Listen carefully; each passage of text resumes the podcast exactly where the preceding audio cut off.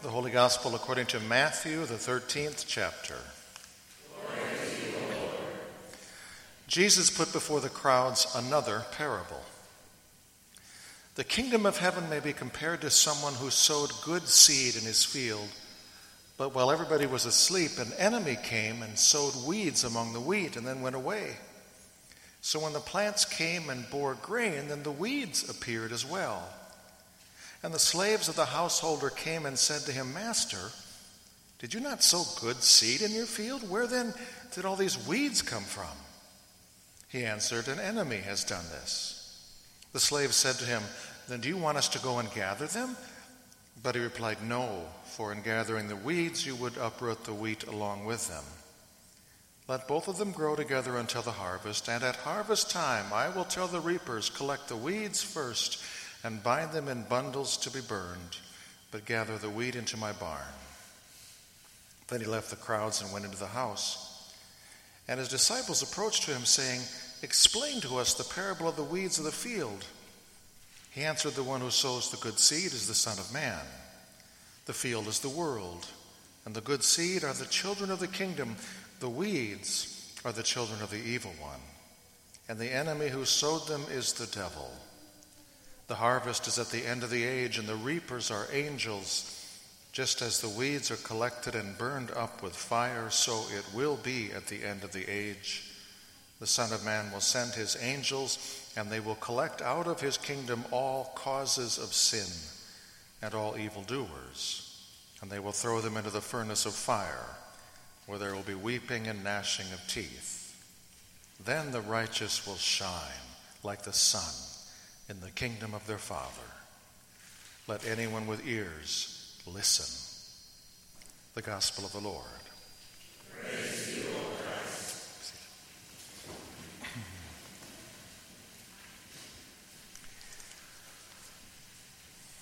Most of the time, when Jesus had a point that he wanted to make, he didn't give lectures. He told stories. And they were usually very down to earth, everyday kind of stories that everyday, down to earth kinds of people could understand because Jesus, above all, did not come to make God confusing. Jesus, above all, came to make God known. One day, when Jesus was telling people some things about how it is if they want to understand the kingdom of heaven, as opposed to the kingdom of the world, he told a whole group of stories around that topic. The fact that most of the, of the down to earth kinds of people that he was talking to weren't city folk, they were from the farm. Several of the stories that he told them were stories from the farm, and that story we just heard is one in that series. To think about the kingdom of heaven, he said, think about a farmer. He's a good farmer. He, he's the best farmer he, does, he knows how to be. He does everything he can. He, he buys good land. He buys quality seed. He has good equipment. He maintains his equipment. He lives the kind of life and does the kind of things that are meant to produce quality results, and they should. So happened, Jesus said, that on the night after this excellent farmer sowed his quality seed in his quality soil in his perfectly prepared field, while he was sleeping, an enemy of his came and sowed wheat, weed seeds in the wheat. And the enemy did this so expertly that no one even discovered it until weeks later when some of the hired hands told the farmer there seemed to be a bumper crop of weeds growing right there with his wheat. What are you going to do about it? They said, because this is going to hurt your yield. And what's more, you know that when your neighbors are driving around on Sunday afternoon looking at everybody else's fields, they are going to see your field and the next morning, they're going to run down to the Main Street Cafe, and before they even order their eggs, they are going to tell everybody that you have a terrible looking field and you obviously have been doing shoddy work and cutting corners. Well, this farmer knew that people would probably think things like that and say things like that and do things like that. It's just that he also knew he had an enemy and that this enemy had done some quality work of his own commentator I read said that the weed being referred to here is a, is a particular kind of weed found in the Mideast known as darnel, which is a poisonous weed and which, when it first sprouts, looks almost exactly like a blade of wheat. In fact, the two resemble each other so closely you can't even tell that the darnel is a weed and not wheat until the ears of grain begin to appear, and by that time it's too late to do anything about it because by that time the roots of this darnel weed are so intertwined with the roots of the wheat that if you pulled the one up, you'd pull the other one too. And Roundup did not exist then. And Roundup wheat didn't either. And so, unless the farmer wanted to go in and rip everything out, the good and the bad, and therefore kill everything, the good with the bad, he really couldn't do anything at all. And so when his hired hands got a little panicky, they said, We got to get rid of those weeds. You can't believe what the neighbors are going to say. The farmer said, No. Let the wheat and the wheats, wheat grow together for now, and wait until the harvest.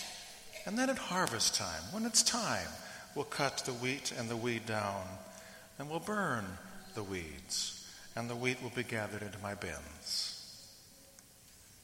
And so it is, Jesus said, with the kingdom of heaven.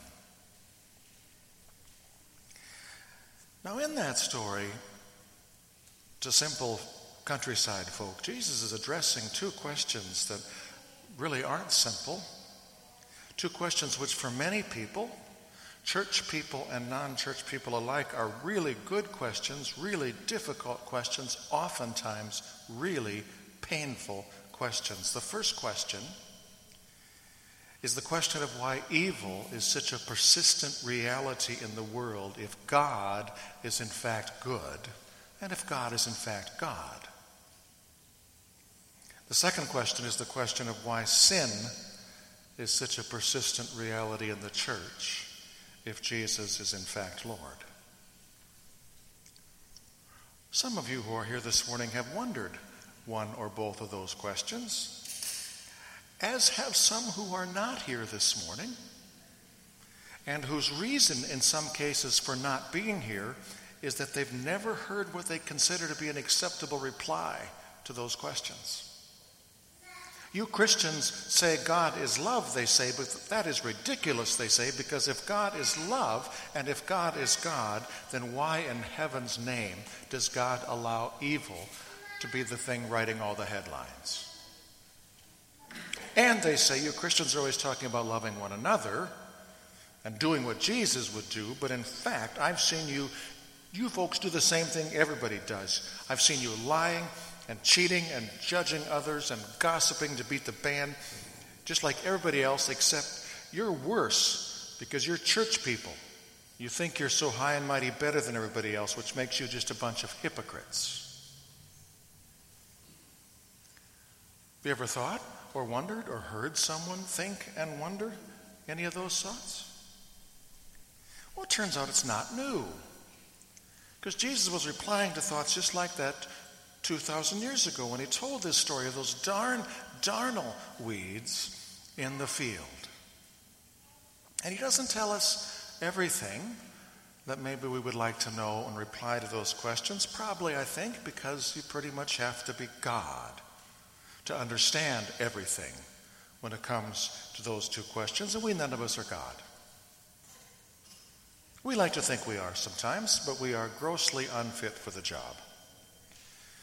Which means that when it comes to knowing and understanding all things about the answers to questions as good as those two questions, we do, even at our smartest best. I mean, even if George Farrell was here, he would tell you even he sometimes had to sit back and just understand that there are some things that are mystery, some things we don't know, probably can't. But in this story, Jesus does give us a few things to know and to keep in mind as we wonder about and even struggle with things mysterious, sometimes painfully so. First thing is this God has an enemy. And that enemy takes delight in sowing weed seed right there in the same fields where God has sown wheat seed.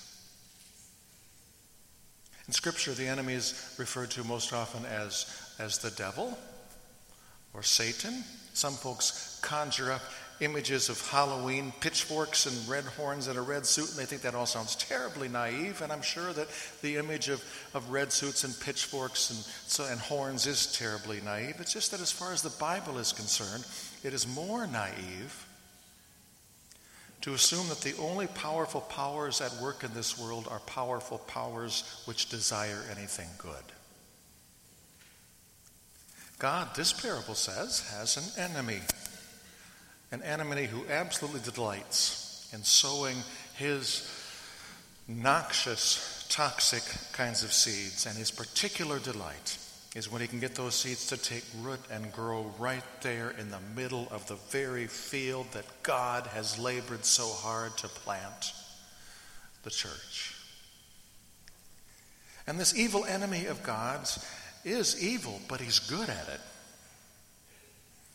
And sometimes he succeeds at what he does.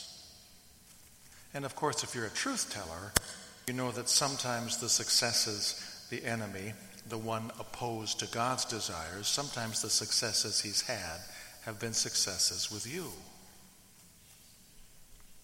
Which doesn't make everything clear, but it's a clear thing to bear in mind when you wonder about or struggle with the reality of evil in your life and in the life of the church and in the life of the world. God is an enemy. God has an enemy that is very good at what he does. And his favorite thing is to sow destructive, poisonous seed whenever and wherever God has sown good seed. Whether that seed is sown in hearts or in relationships. What, what St. Paul was aware of when he wrote that, once again, very complicated passage from Romans, which is also very marvelous, when he talks about the fact that, that we, not just we, but the whole creation, he says, are groaning with longing for the revealing of the children of God, for the fields of our hearts, lives, and relationships at last to be free of those darn and poisonous weeds for the creation was subjected to futility, says Paul, not of its own will, but of the will of the one who subjected it. Leads to a second thing in this parable, addressing the fact that, yes, many people, including probably all of us at one time or another, have been disillusioned by the ugly reality of sin in this church. I mean, in not in the church, in all churches. I mean, you you deal with you deal with crud and pettiness and just general ugliness every day of the week. And it can be disillusioning to come to church hoping to find some escape from it all, but instead, sometimes for crying out loud, you find more of the same. I've had conversations, painful ones sometimes, angry ones sometimes with one person or another who used to come to church but doesn't now, and they'll say to me, I wouldn't mind going to church, but when I go, so and so is there. And do you know what that such and such did to me? Do you know what that such and such said about me? And then they will go on to tell me what that lousy such and such and so and so did or said to them, and I find myself getting discouraged, for goodness sakes. And then I need to remember and they need to remember, and you need to remember, that the church, as long as it's the church in the fields of this world, isn't a place that's free from sin. The church in this world is a place where sinners are set free. Not because of their personal ability to be good that is more powerful than sin, but because Jesus, all the way to a cross, all the way to you, all the way to that lousy such and such, loves and forgives sinners. Church is not a storefront window where good people gather to be on display. The church is a place for sinners to gather, to gather together around the word, around the promises, around the mercy, around the grace of He who alone is more powerful both than the evil one and our all too willing, completely willing compliance with the evil one's plans. Which doesn't mean that we aren't called to struggle against sin. It doesn't mean we're not called to resist sin. It doesn't mean that with God's help we can't some, win some battles against sin in our own lives. People with God's help have won some major battles with sin in their lives. It's just that in this life, in this life, we none of us get to the point where we can say, All right, I've made it. Unlike the rest of you, I personally am now weed free. There is no more sin there's no more not what God wants in my life, in my heart, in my thoughts, in my actions. If you were here two weeks ago, we wrestled with Paul's Romans 7, where he agonizes about the weedy realities of his own life. Remember, he says, I know what's good, I want what's good. Sometimes I don't do what's good. I know what's bad, I don't want to do what's bad. Sometimes I do what What's bad? He said, Wretched man that I am, who will set me free? And his answer to his own question is precisely not, I'm going to beat this. His answer to his own question is thanks be to God for our Lord Jesus Christ and the grace which he pours upon us and the victory which he won for us. It is not spiritual roundup. It is the sweet fertilizer of grace that is ours in our Lord Jesus Christ. Which means that it doesn't mean we don't seek what, it, what is good, but it does mean that doing what Jesus would do is not most importantly measured by goodness with which we seek to rise above others. It is measured most importantly by the grace, the mercy, the forgiveness, the patience, the love with which we reach out to others. Which means, do you understand this? That that lousy so and so neighbor of yours and his sin is not a threat to the existence of the church. That lousy so and so neighbor of yours and her sin is the reason for the church, as it is an opportunity for you to be the church. The church of Jesus, the church where sinners, sinners like you and me and your lousy so and so neighbor, are set free not by our goodness but by God's grace. Jesus promises that there's room for each of us sinners in this church because there's room for us and our sin at the foot of his cross. And so, to the servants who want to rip out all hints of weediness, the farmer in the parable says, by the way, this is God in the parable who says, no. And what he asks of us instead, in a wheat and weeds kind of world, is that we be patient with one another and that we forgive one another and that we never give up on someone as though they were a lost cause of sin and weediness, including those times when you think the lost cause someone is you. For God is patient. God is forgiving. And in this life, in all of creation, God gives up on no one. And yes, the parable says in the end, the harvest, the day of judgment will come. You and I aren't called to do the judging. We're called to fight the battles against sin and weediness in our own lives while sowing good seed in every field where the enemy has done his planting. And the good seed, above all, is the Word. The Word which addresses us with something greater than judgment, it judges us with a promise. For here's the best seed of all seeds this Word. In the mercy of Almighty God, Jesus Christ was given to die for you, and for his sake, God forgives you all your sins.